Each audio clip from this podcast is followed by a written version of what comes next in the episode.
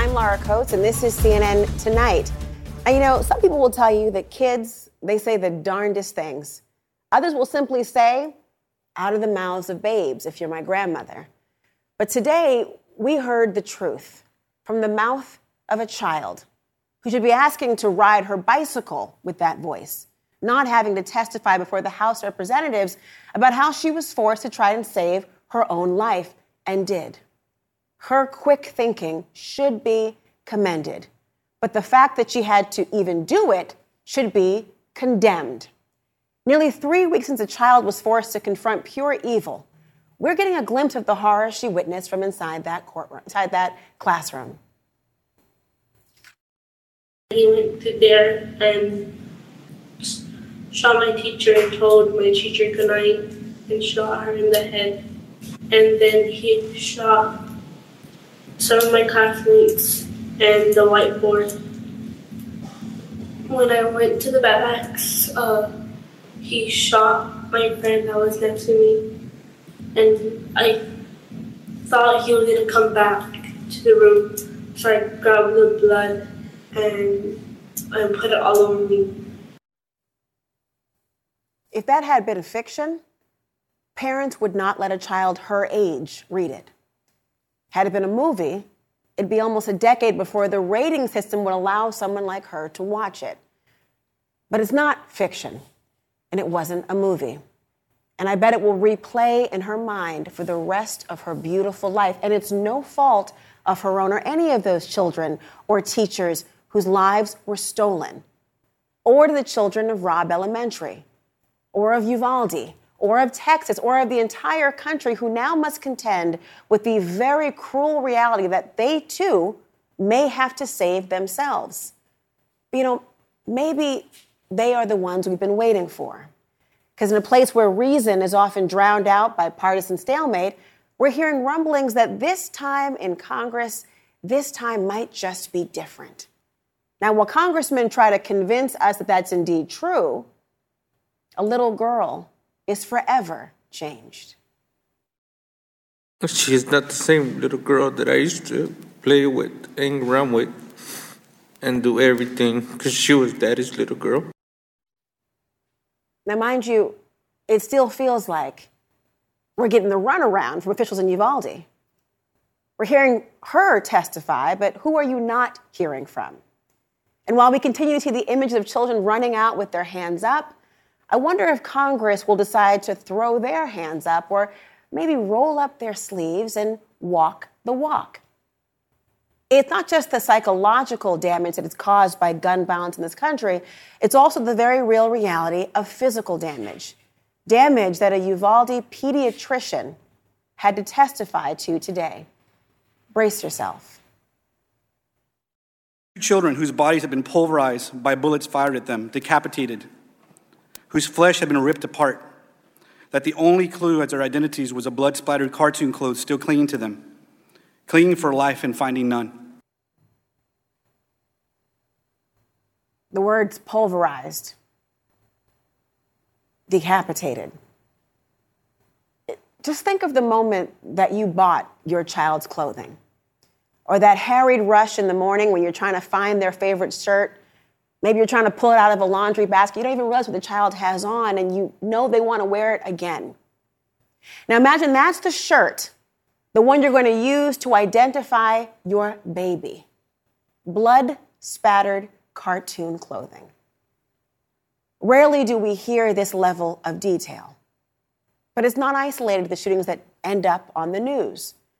Do you realize that more kids are killed by guns every year in this country than those that die in car crashes or by drugs? In addition to the 21 families in Uvalde that now have an empty bed at home, a bedroom likely unchanged from the moment their child left for school that day. 17 more families, those of the survivors, they now have to live with the injuries that they were suffered that day. So please, don't try and call them the lucky ones. When we talk about these weapons, we can't turn away from damage that's done, whether to the body of a fourth grader or to a 20 year old named Zaire Goodman. You see, he was shot in the neck in Buffalo while trying to help an elderly woman with her grocery cart. My son, Zaire, has a hole in the right side of his neck, two on his back, and another on his left leg. Caused by an exploding bullet from an AR 15. As I clean his wounds, I can feel pieces of that bullet in his back. Shrapnel will be left inside of his body for the rest of his life. Now, I want you to picture that exact scenario for one of your children. I don't want to. But 45 members of Congress sat in today's hearings asked to do that very thing. And they heard what I've frankly heard from so many of you out there. Whether it's sending your kids to school or you're going to the grocery store, you're commuting to work, you, you just want someone in power that's asked you for the opportunity to lead, and you have granted it to them by voting for them asking them to take some action that would maybe make you feel safer. You are elected because you have been chosen and are trusted to protect us. But let me say to you here today, I do not feel protected. Now, I'm not naive, let alone naive enough to think that you will be universally comforted by the signing of a bill. But if that was what it would take, to even get on the path to feeling safer. I mean, wouldn't it be a step at least in the right direction? Now, I don't want this to happen to anyone, and neither does Lexi Rubio's mother, who never thought for a moment that this would happen to her, to her child. Somewhere out there, there's a mom listening to our testimony, thinking, I can't even imagine their pain not knowing that our reality will one day be hers unless we act now. You know, as Miah showed us today in her testimony, it's not just us who need to act to save our own lives. I mean, last I checked, the common refrain for the better part of five years has been about we're a nation of laws, right? So, how about we imagine a way to make just one more? My next guest knows the heartbreak and pain all too well. She's the mother of Sandy Hook victim Dylan Hockley and co founder of Sandy Hook Promise. Nicole Hockley, thank you so much for joining me today. Thank you. And sitting beside you today, as we are hearing the testimony, as it's being replayed in the minds of those who are in Uvalde and Buffalo and all across this world, it's difficult to even try to comprehend what must be going through your mind? Can you share? Sadly, I can understand their position far too well. I gave that sort of testimony. I remember crying those tears and and pleading for change and being so disappointed when nothing happened almost 10 years ago. Uh, and my heart is just broken time and time again when I hear of students speaking out or another mom like me pleading for, for change and just really hoping that this time people step up and do the job. And in fact, you've spoken to your son, who was just a third grader. Yes. My own son is a third grader in school, and I can't imagine what it would be like for him, now 17 years old, to hear about this, about these sort of shootings happening again. What is it like for him? You know, it's hard. Um, I spoke to him Tuesday night after Uvalde, and I asked him how he was doing because he gets very silent in these moments. And he just said, I'm, I'm none, mom, because it's horrible, but this is just the latest shooting. And I realize for the last 10 years, this is all he's known is school shootings, is active shooter drills, preparing for school shootings. This is what he has grown up with. This is what we as a country have done to him and his, his peers and his generation. And sadly, what he is seeing, I'm sure, is also does it feel like a, a, fool's errand? Does it feel like an exercise in futility to try to make the changes? I mean, you have not given up hope. No. You have been steadfast in your advocacy to try to prevent this from happening again. But what is your opinion, frankly, of the way that Congress has dealt with this? I mean, that was almost 10 years ago. And here we are today having similar discussions, and the needle not moving as far. Well, 10 years ago, I think a lot has changed in 10 years in terms of people's outrage and I'm hearing more voices than ever before demanding change. Um, senators and members of House are getting more calls and emails than they ever have before. America is fed up, and if they don't make the change happen this time, then they're saying that we just need to have a continuation of bloodshed. And I don't think that there's anyone who wants that. I think this time is different. It's just that it's taken 10 years and tens of thousands of people to die in order to get here, which is incredibly frustrating. I mean, every life being so precious. Dylan, I know, I'm just seeing it in your face, even hearing his name.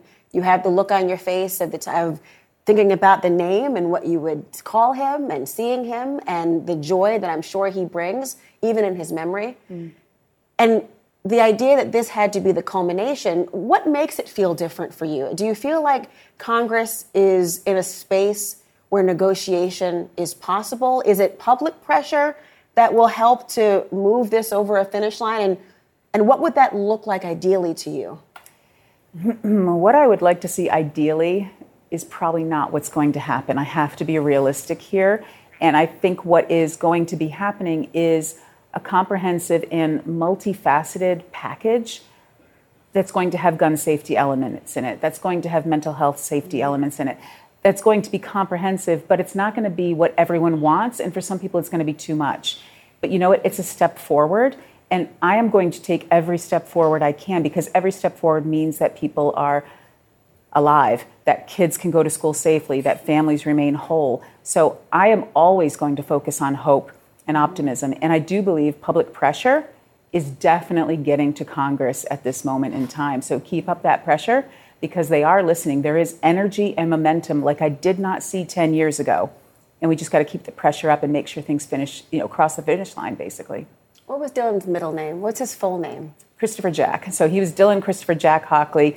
Dylan Christopher, and then Jack because he was born on the same day as my grandfather who passed long before him. Uh, and Dylan stood for Son of the Sea, and both of my grandfathers were in the Navy, so I wanted to honor that.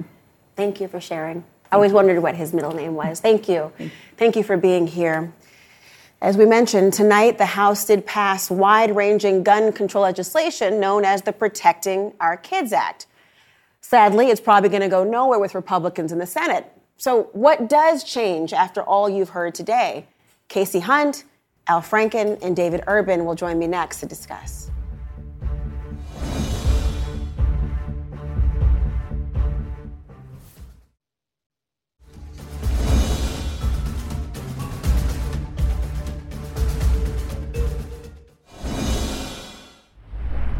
So, for all the pain and the motion that lawmakers have heard today, about the impact of gun violence, somehow it still seems to be an open question as to whether Congress is going to do anything about it. We saw the House vote 223 to 204 to pass the Protecting Our Kids Act. But that might be the last you actually hear of it as the bill goes to the Senate on what might just be a mission to nowhere. Joining me now to discuss Kasie Hunt, Al Franken, and David Urban. I'm glad you're all here. I mean, I hate to be the pessimist. Normally, I'm a very staunch optimist. But when you see sort of the flowchart of what's happened after gun violence in this country, the thoughts and prayers, the hope for legislation, and then the inevitable nothing is actually done, it's hard to maintain that. But we have to. When you see what's going on right now, I mean, what do you make of the testimony? Will this be persuasive enough to sort of move that needle, do you think? Uh, I spoke to Nicole in the green room, and I met her 10 years ago when I was in the Senate, and the Sandy Hook families met with her. She's kind of an expert. She is unbelievable. She's very, bi- they, they, her group works very bipartisan. She believes there's going to be a bipartisan bill, and it won't be, it won't satisfy me or Democrats, uh, but I think it's, it'll just be progress that we got something done, and some of the elements will be helpful and save lives. So um, I, I, was heartened by what I heard in the, in the green room. I want to be, but is that too low of expectations, Kasie? The idea of something's going to get done? Well, we'll do something. We'll do something. Yeah, I mean, look, doing something would be a lot more than what's been done in the past about this. So there is that. Even if it's incremental, even if it's something small, it will be more than what Congress has managed to pull together uh, in the past if they're able to do this. I think this is something where, you know, it's been, I think, slower, certainly, than people who've been direct victims of attacks like this have wanted it to be than many people who are on their sides. But I do think the tide is really shifting. I think you saw it in Florida after Parkland. I mean, Rick Scott, then the governor of Florida, now a senator who wants to be president, won't talk this way anymore. But in the wake of Parkland, he was actually willing to listen to the masses of families, you know, a lot of whom probably don't even vote every time, but who see what happened at Parkland and said, you know, no, this is unacceptable. I think he, he felt, and you can see it in what Florida actually did, that that feeling became policy, but it mm. hasn't gotten as far as the United States Senate, partly because senators are afraid of reelection fights, right, in the gun lobby, partly because a lot of the Republicans in the, in the Senate want to be president, and they're all running for president already, even though we're sitting here in 2022 before a midterm election. But I think that the, the, the more times this happens, the more it is completely politically unacceptable to be seen doing nothing, which is why I think Democrats are, are starting to say, look, we'll take what you'll give us, but like we got to do something. We got to show you that there isn't a political price to pay for doing something on this issue. Dave, she mentioned people like Rick Scott. I mean, not only was he not, you know, vilified for it, he became a senator after being the governor of Florida. It was not a penalty. Are people being, I mean, is, is there an olive branch or a benefit out that's not being given to Republicans when we say the whole focus is just about reelection? You're only beholden to the NRA. Is there more to the story? Yeah, I know. Listen, I mean, the NRA is not the omnipotent force that everybody thinks it is. I think people are responsive to their constituents, right? If you come from a state like South Dakota or, or you know, Pennsylvania, a lot of firearms I think um, uh, people are being more responsive to their constituencies, not necessarily the NRA. But look, I, I, and Kasie's right. In Florida, um, what happened after Parkland was an incredible model. You had a Republican legislature, a Republican governor, and you passed really meaningful reform in Florida. They um, raised the age uh, from 18 to 21. They had a cooling off period for, for guns, for long guns. Um, they hardened schools. They put tons of money into mental health. So they had a really holistic approach to um, what I think everybody in the Senate would like would be very happy to see. Democrats in the Senate would love to see a, a bill similar to what was passed in Florida um, down on the federal level. And and so I, am optimistic. You see, you see, Republicans. I, I, I, think that the Republicans have to get something. Yeah. Because they'll be they'll be uh, they'll be hurt terribly in the midterms. People are are outraged. Senator Lummis from uh, Wyoming. Wyoming. is hearing from from Wyomingians. I don't know what they're actually called, but they're that, but they're, called, they're called voters. Yeah. They're called voters. To her, they're called voters. Wyoming voters. So, so, so, I, I, would say. But, look, I'm sorry. Uh, no, no, no. I, am just saying. There's going to be something because uh, Republicans will pay a, a, a, price for not doing it. I've just been told in my ear. It. I've been told in my ear it's Wyomingites. Breaking news. It's Wyomingites, everyone. But I got to say, you're talking about that. you're talking about what Republicans need to do. But listen to what Steve Scalise said. Remember, there are actual victims of gun violence right now as sitting members of Congress, and he had this to say he, he about this. He, uh, that's my point. Yeah. So I'm talking about that. So I'm going to play yeah. a clip of what he had to say about this issue, talking about the reaction he thinks might be too much. Here he is. I go back to September 11th. Airplanes were used that day as the weapon to kill thousands of people and to inflict terror on our country. There wasn't a conversation about banning airplanes. There was a conversation about connecting the dots. How can we try to figure out if there are signs we can see to stop the next attack from happening? Jesus. I'm sorry, uh, but that is so awful. Uh, first of all, we made planes safer to travel on. We, we know that anytime you take a flight. That's what you have to do with guns. But, but everyone, you, you need planes. You don't need assault weapons. So I would, just, I, I would just say also, like, listen, let's, let's describe the problem we're trying to address here. Is it mass school shootings? Is it violence in Chicago? Is it suicide? Is it domestic violence? Because if you're looking at gun violence in America, it breaks down into very different categories, right? Um, lots of suicides, right?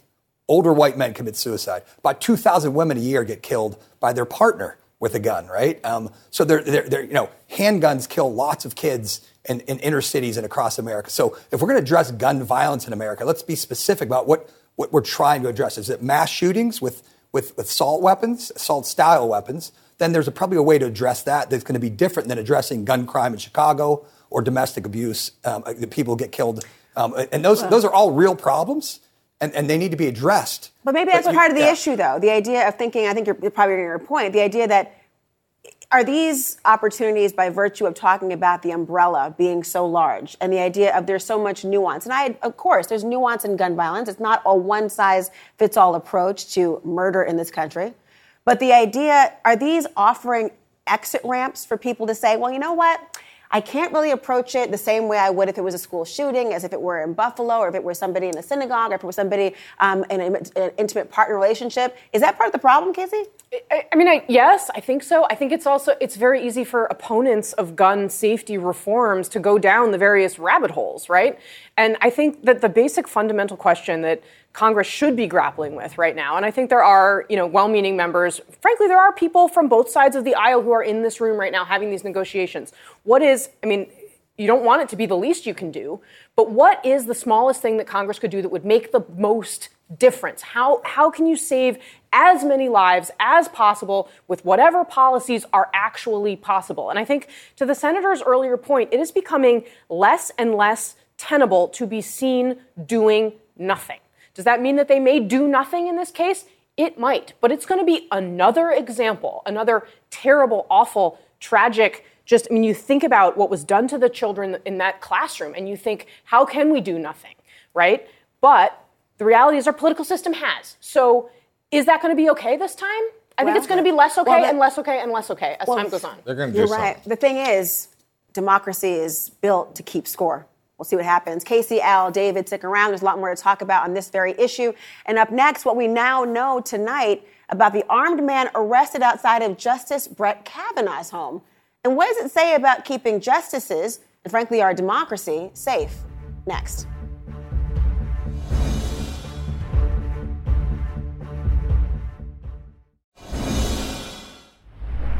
So tonight, the man arrested outside of Supreme Court Justice Brett Kavanaugh's home now faces attempted murder charges. This comes less than 24 hours after the Department of Homeland Security warned of possible violence from the pending high court ruling, possibly on abortion. The FBI says the suspect, Nicholas John Roske, told agents that he'd traveled all the way from California. Apparently, he was angry in part over the leaked draft opinion on Roe v. Wade. And now, as perhaps as ironic as this may sound, the idea of a justice ruling to loosen gun laws. Now, I say ironic because agents say that he came armed with a Glock 17. And look at everything else they say that he was actually packing. The complaint says that Roske wanted to murder Kavanaugh and then kill himself because he thought that it would give his own life purpose. Former Deputy Director of the FBI, Andrew McCabe, joins me now. Andrew, first of all, the DHS bulletin all but predicted something like this. So That's we can't right. really be shocked, but I'm still stunned that this is happening in America. It's an incredibly timely warning that we got from DHS yesterday, which describes almost perfectly what we saw play out last night uh, in mm-hmm. front of the Justice's house. Um, but I think the thing that really resonates with me, Laura, is that the warning we got basically said extremists of all sorts are going to be or could be motivated by these major upcoming events like the impending release of the court's decision on the on the abortion issue, um, like the upcoming midterm elections, other events. Um, and those folks can be motivated to get involved in acts of mass violence. They've got plenty of examples. They're seeing mass shootings on television, on our coverage, other coverage every single day. Those sorts of things can inspire people who are on the edge. I mean, we used to talk about grievance politics as part of the campaign platform. Now it seems it's a catalyst for possible violence. It certainly seems that way, right? You look at the mass shooters that we've seen just in the last few weeks. Mm-hmm. Each of them approaches their terrible acts with some sort of deep set grievances. Some of them have been writing about those things for weeks and months leading up to those events. So um, it's not. Um, it's not unique to have people in a society, a free society, who uh, believe very strongly in, in these strange beliefs, who have deep set grievances, are, are uh, being radicalized into extremist positions. What makes us different is that those folks can easily become heavily armed very quickly. And as you point out, the idea that there's not much predictive value if it could come from any direction. There's no able, will it say, listen, if there is this ruling, then this flow chart then becomes obvious and helpful. But if it's anyone who has a problem with a decision, or even in this case, has a problem with the idea of gun violence to react in this way, how, in part of intelligence, how do you try to combat that? It's very challenging because you're seeing these deeply aggrieved people, these extremists, motivated by very different things, but all ending up in the same place where they feel like they have to strike out in a moment of mass violence. It's very, very hard for our intelligence and law enforcement folks to track. And as this particular person was speaking to authorities that he wanted to give his life purpose, I couldn't help but think to myself the way in which we talk about those who commit these atrocities and mass shootings the media does not want to raise attention and give them a profile, not on the cover of Rolling Stone magazine right. and the like, because they don't want people to feel as though this validates their sense of self and creates copycats. That's right. But despite our efforts, uh, that we know that mass shooters are motivated and inspired by the mass shooters that went before them. They look at guys like the Christchurch shooter, they look at the Poway shooter, and they they echo those same sentiments in their own thoughts and their own writing. So that inspirational factor is always there. I mean, the times we live in, Andrew, I mean, you've seen a lot, obviously, but the trajectory that the DHS bulletin is speaking about tells us that there's a lot more to come. It's scary. Thank you for Absolutely. your insight. Sure. I really appreciate it. I'm going to take us up with Kasie and Al and David a little later. We certainly will.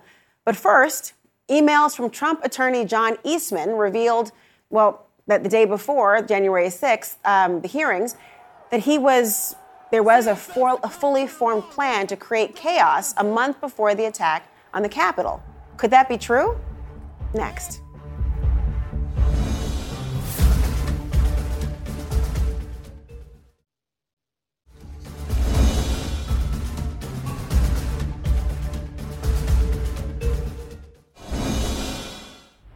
It's almost showtime because the primetime January 6th committee hearings, they're starting tomorrow. And it comes just after a federal judge has now ruled in favor of giving that panel even more evidence. So, what's that evidence?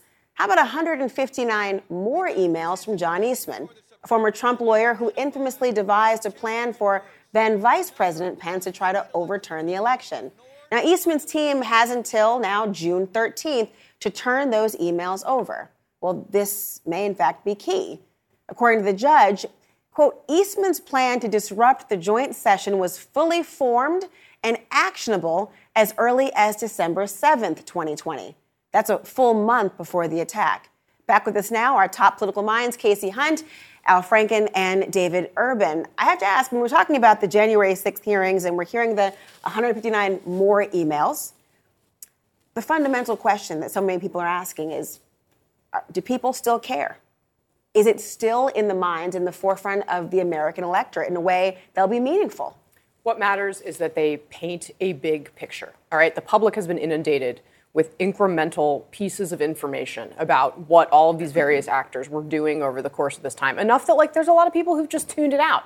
Like I've been hearing about this for a long time. But what happened that day is an incredibly po- important and difficult point in American history, and the committee's job uh, and I think if you talk to members and, and people who've, who've worked in and around it, I mean, I think they know this very well. They got to tell a story. They got to show people why, what happened, why it matters, and they have to show it, you know, from the people who were actually there and were actually involved. And you know, it's a tall order, especially when the the, the way that the media coverage of this has worked has been to look for some sort of explosive uh, revelation. When I think the most important thing is going to be that story as a whole, and we need to make sure that we're keeping that in mind. That story as a whole is that this president tried to overturn a democratic election. and he's, we know he's guilty of that. We, we know that. We're just mean, going to. Basically, we're said it in public. Uh, well, we, we, we know it from what we've heard thus far, but a lot of Americans don't pay as much attention as the four of us. And they, I think, are going to be tuning in uh, tomorrow night. It's, it's, it's on every channel except Fox. But is there a risk? I was going to say, I was going to say, shocking that 54 million people who voted for Donald Trump, or excuse me, 74 million, whatever the number, gigantic number was, right? They, they probably don't feel the same way. And I think that they, to Kasie's point, right, they've been inundated by the drip drip of, of, of facts coming out, right? And so the challenge. I think they've been inundated, uh, inundated with the drip drip of, of false. Well, no, no, this, I don't think mean, this is false. I I mean, think. this is this is actually leaks from the from the, the panel and the, the putting out. I mean, I've, I've watched some of the, the folks te- come Yeah, on. but they're on watching. Fox. No. They're getting disinformation Okay, on can- Facebook. They're uh, these. I would say that it's going to be it'll be very hard. Um, and and, and, they, and the, the committee is you know hired a producer and they re- I think the committee is well aware that they get their one bite at the apple tomorrow night to really capture um, capture Americans to kind of get their attention and say pay attention to this. Well- if they fail tomorrow night, I think they're going to you're going to see viewership and attention span. People have a very short attention span. Well, they do, know. and that's part of what the comment from the coordinator from the Commanders, the Washington football team Commanders, had to say about not only the attention span, but also about what he sees as a double standard by not focusing on other things. This is a familiar talking point we heard of, frankly, in the second impeachment hearing of the same matter. Let's listen in. People's livelihoods are being destroyed, businesses are being burned down. No problem. And then we have a dust up at the Capitol. Well, there's no, nothing burned down. And we're not going to talk about, we're going to make that a major deal. I just think it kind of two standards.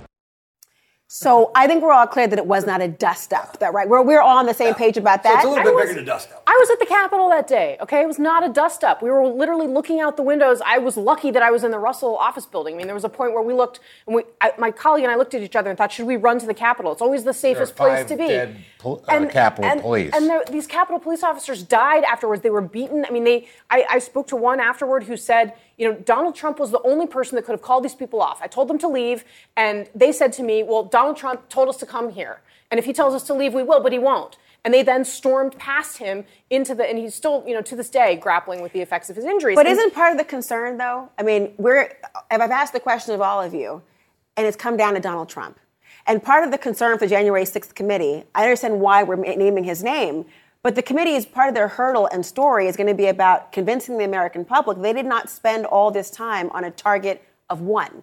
That they have to make it more broad. Is that a No, I- misgiving? I don't. I don't actually think that's the case. I think if you talk to Liz Cheney, is somebody who has really had a north star on this. We don't see a lot of politicians who are willing to do this. She's putting her political career on the line. She's got a primary challenge in Wyoming uh, to do to do what she's doing here. And frankly, there's been reporting that there are disputes behind the scenes that she wants to go harder after Donald Trump than even some of the Democrats want to do. Because frankly, for some Democrats, they need Trump voters.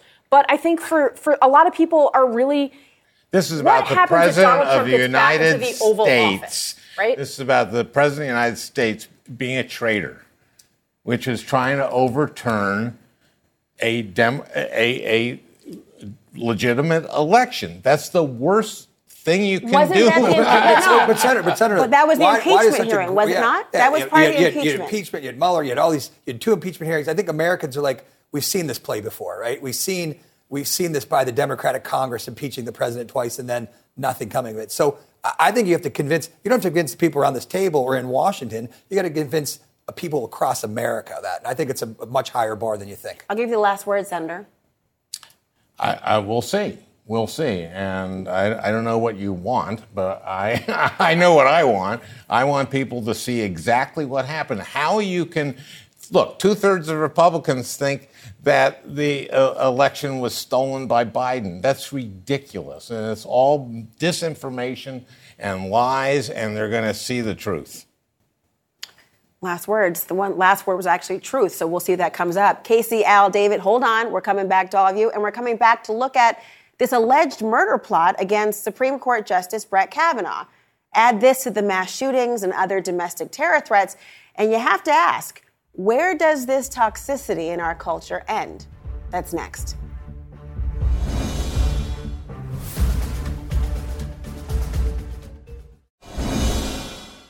So, not one, not two, but at least three incidents of potential or actual acts of political violence in less than a week.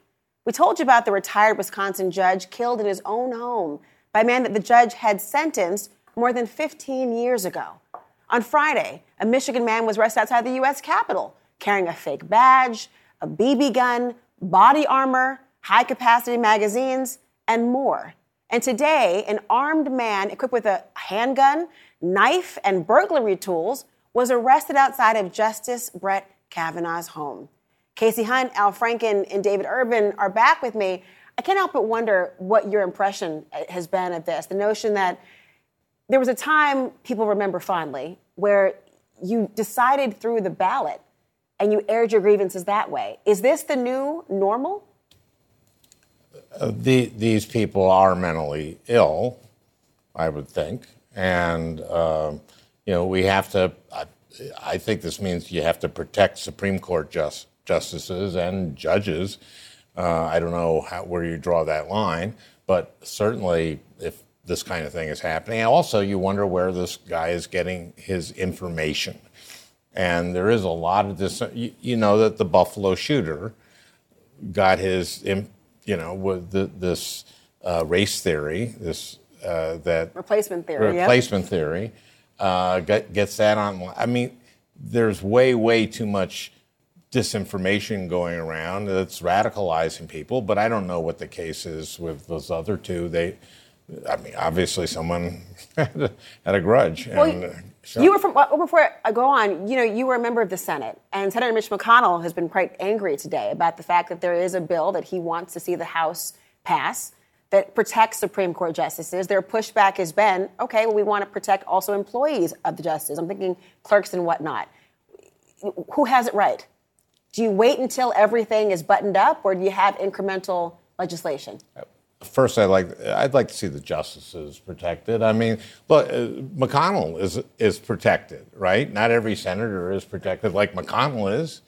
Uh, okay, well, he's actually on the side of, of, of just protecting the justices, but uh, that makes perfect sense to me. The, the, the reality here is, I think the problem is that we are normalizing or, or, our society has been normalizing violence as a way to solve political problems in recent years. I mean, and January 6th is the most extreme example of this, and it's not an example of mentally ill lone people. There were a lot of, you know, supporters of Donald Trump who were kind of along for the ride, but it was organized by extremist groups who were using violence and the threat of violence to get a to get the, the as the means to their political end, right? That is not how we do things in America. And the more people see examples of this, the more you're going to see these people on the fringes, whether they're mentally ill or they've got a problem, trying to use this to solve their problems. And we got to condemn it across the board all the time. I think it's even broader than that. The problem stems, I think, it, it, you got to stop it far, far in advance of that, right? So you have these women following Kyrsten Sinema into the restroom and berating her, right?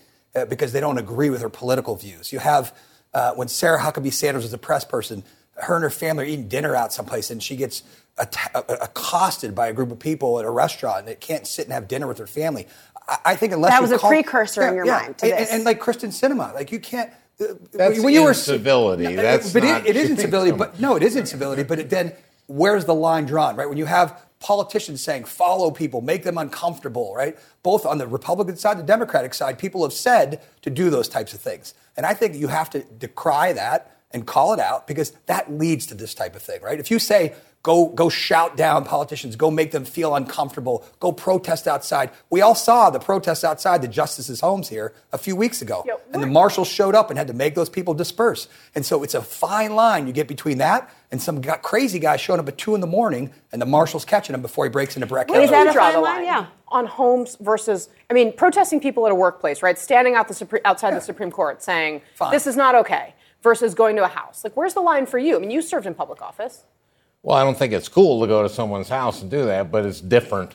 I mean, obviously, it's different than a gun. I mean, or like a restaurant, right? Or, or on the train. But where do you draw that place. line? Where, where do you draw the line? Personally, I, of course, I, I, I, think that people should be civil and, and not act that way. But I, I think there's a, a an enormous difference between just being a jerk following someone into the bathroom. Being a jerk is probably constitutionally protected. That yeah. is probably true. It's also being a jerk might be a might be a characteristic That's of Washington D.C. But here's the thing: Yeah. we talked to Andrew McCabe, the former FBI director, just a moment ago, and his point was the idea of it was the confluence of these two factors: the increase of accessibility to guns and the idea of people resorting to believing they're entitled to Right. air out their grievances and solve them. And so, if you have that sort of intersection going on, where do you go from here? Right.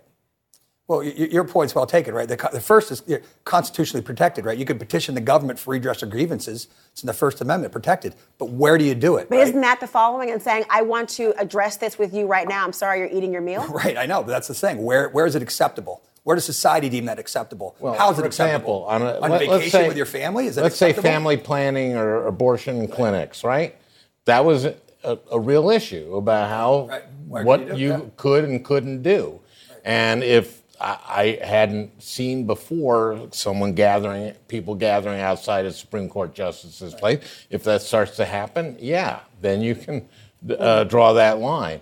But Well, I mean, and look, we should say out front, the, the Biden administration, Jen Psaki got up and said, like, this is fine, this is cool. And part of that's because their political base would get really angry if they said anything else. Uh, you know, She but did like, say it was cool to protest outside. right, but like at some point, you know, when do, when are adults standing up in the room? Well, that's why we need our Congress to set those lines. They're the ones who make the laws. They will draw those lines, and will they be the appropriate ones? I want to thank Kasie Hunt and Al Franken and David Urban. Great hearing from all of you.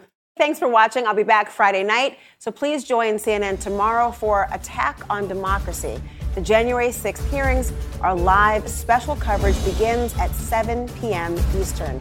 Don Lemon Tonight starts right now. Quality sleep is essential, and that's why the Sleep Number Smart Bed is designed for your ever evolving sleep needs. So you can choose what's right for you whenever you like. Need a bed that's firmer or softer on either side? Helps you sleep at a comfortable temperature, quiets their snores. Sleep Number does that. Sleep better together. JD Power ranks Sleep Number number 1 in customer satisfaction with mattresses purchased in-store. And now, save 50% on Sleep Number limited edition smart beds for a limited time. For JD Power 2023 award information, visit jdpower.com/awards. Only at Sleep Number stores or sleepnumber.com. I'm Dr. Sanjay Gupta, host of the Chasing Life podcast. In honor of our 10th season, we want to hear from you. Leave us a message at 470 396 0832 and tell us how you chase life. It could be used on an upcoming episode.